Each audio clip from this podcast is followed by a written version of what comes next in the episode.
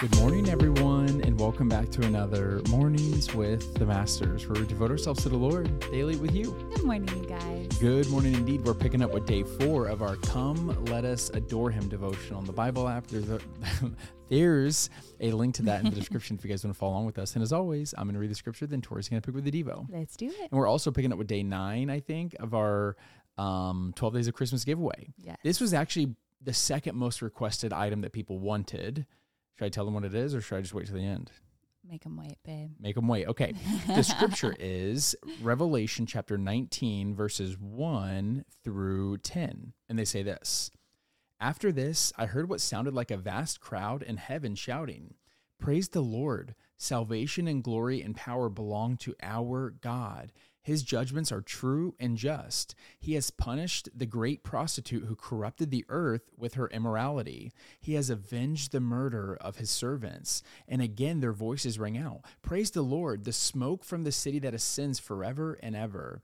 Then the 24 elders and the 4 living beings fell down and worshiped God, who is sitting on the throne. They cried out, "Amen, praise the Lord." And from the throne came a voice that said, "Praise our God and his servants, all who fear him, from the least to the greatest."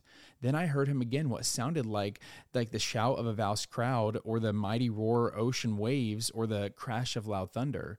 "Praise the Lord, for the Lord our God, the Almighty reigns. Let us be glad and rejoice, and let us give honor to him. For the time has come for the wedding feast of the Lamb, and his bride has prepared herself.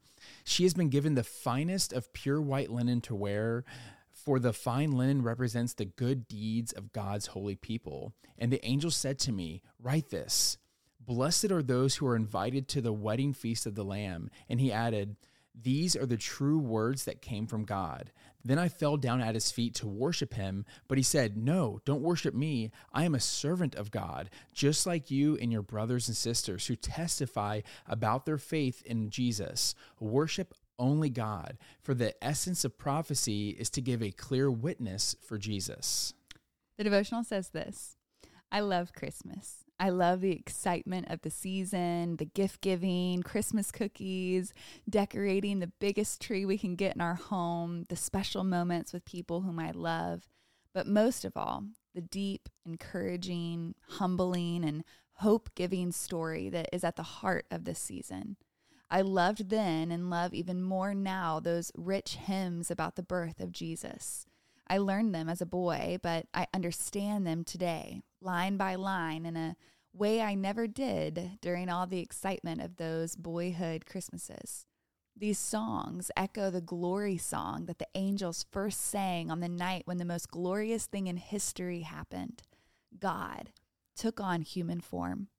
If you or I had been writing the big redemptive story, we would have never conceived something so amazing and miraculous as God actually coming on a rescue mission as a real human person. There is only one word that captures this one amazing, history-altering event: glory. The hymn of the angels and the hymns that have been written by God's people since shimmer with glory, because the incarnation of Jesus is about a glorious Savior coming to give glorious grace to people who have forsaken his glory for the temporarily satisfying shadow glories of the created world. God's people have penned and sung glory songs about Jesus ever since. Whenever and wherever they gather, they sing together of the birth, the life, the death, the resurrection, the promises, the presence, the power, and the grace of Jesus. The final book of the Bible, Revelation, invites us to listen to the voices of those who have passed over to their final and eternal home. What do we hear them doing? We hear them singing glory songs about Jesus, just as the angels did on the night of his birth. Hallelujah, salvation and glory and power belong to our God. Hallelujah, for the Lord our God, the Almighty reigns. Let us rejoice and exalt and give him the glory. Into eternity the song echoes. It is the celebration chant of the redeemed.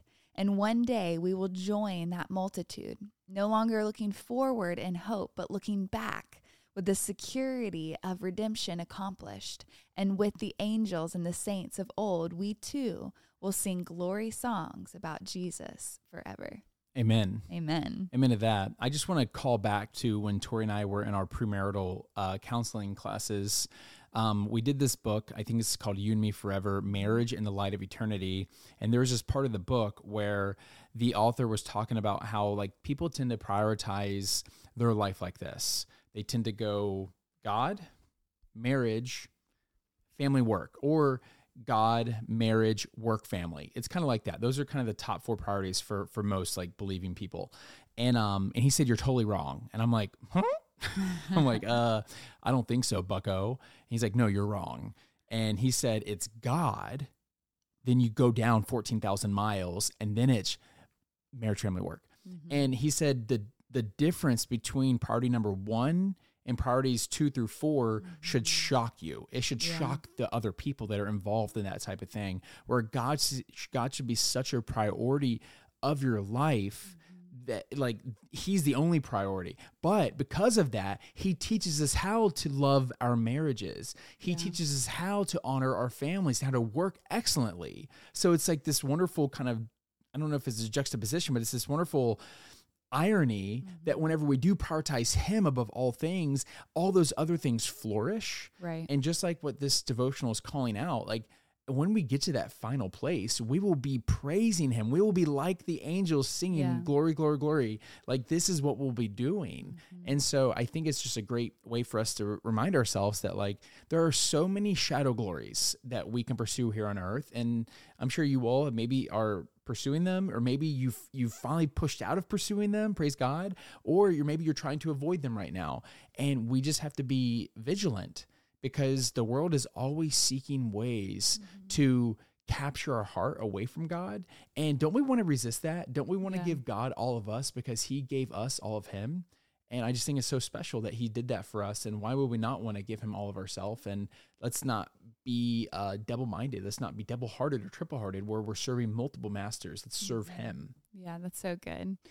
I feel like I keep saying this on this devotional the last couple of days, but I feel like there's a couple different messages or themes or lessons that we've just been learning over and over again in this season, and one of which is joining in the angels choir. And it's like genuinely such a weapon against the enemy as we take on the tongue of angels, as we remind ourselves that what we're going to be doing for eternity is crying out, holy, holy, holy is the Lord God Almighty. And I think the sooner we can recognize that, the sooner that we can be like, okay, that's what I'm going to be doing for the rest of eternity. So why am I not doing that right here, right now? Because when I meet Jesus face to face, I don't want to regret like not living for him wholeheartedly, not worshiping him wholeheartedly, not joining in, because truly, not only is it a weapon against the enemy, it will give you eternal perspective on your day-to-day life. It will magnify his name while minimizing the problems that we face. There is so much that shifts and happens when you live in a state of worship. And I'm not saying like you have to like literally be singing 24/7, but in everything you do, if you look at it as worship, when you're cleaning your kitchen, when you're taking care of your kids, when you're working with excellence, like we do all things unto the Lord, and we give them to him as a sacrifice, and we do it with excellence, as if we are literally saying, holy, holy, holy is the Lord God Almighty. Like, this is what I have for you today. Mm-hmm. Like, I want to do it with joy, with excellence, with praise and thanksgiving that I get to do this for you, that I get to steward what you have placed in my hand. And there's so much power in living with that eternal mindset, that eternal perspective, that holy joy that comes from that place of worship. Yeah, it's all about the heart posture. Mm-hmm. You know, you can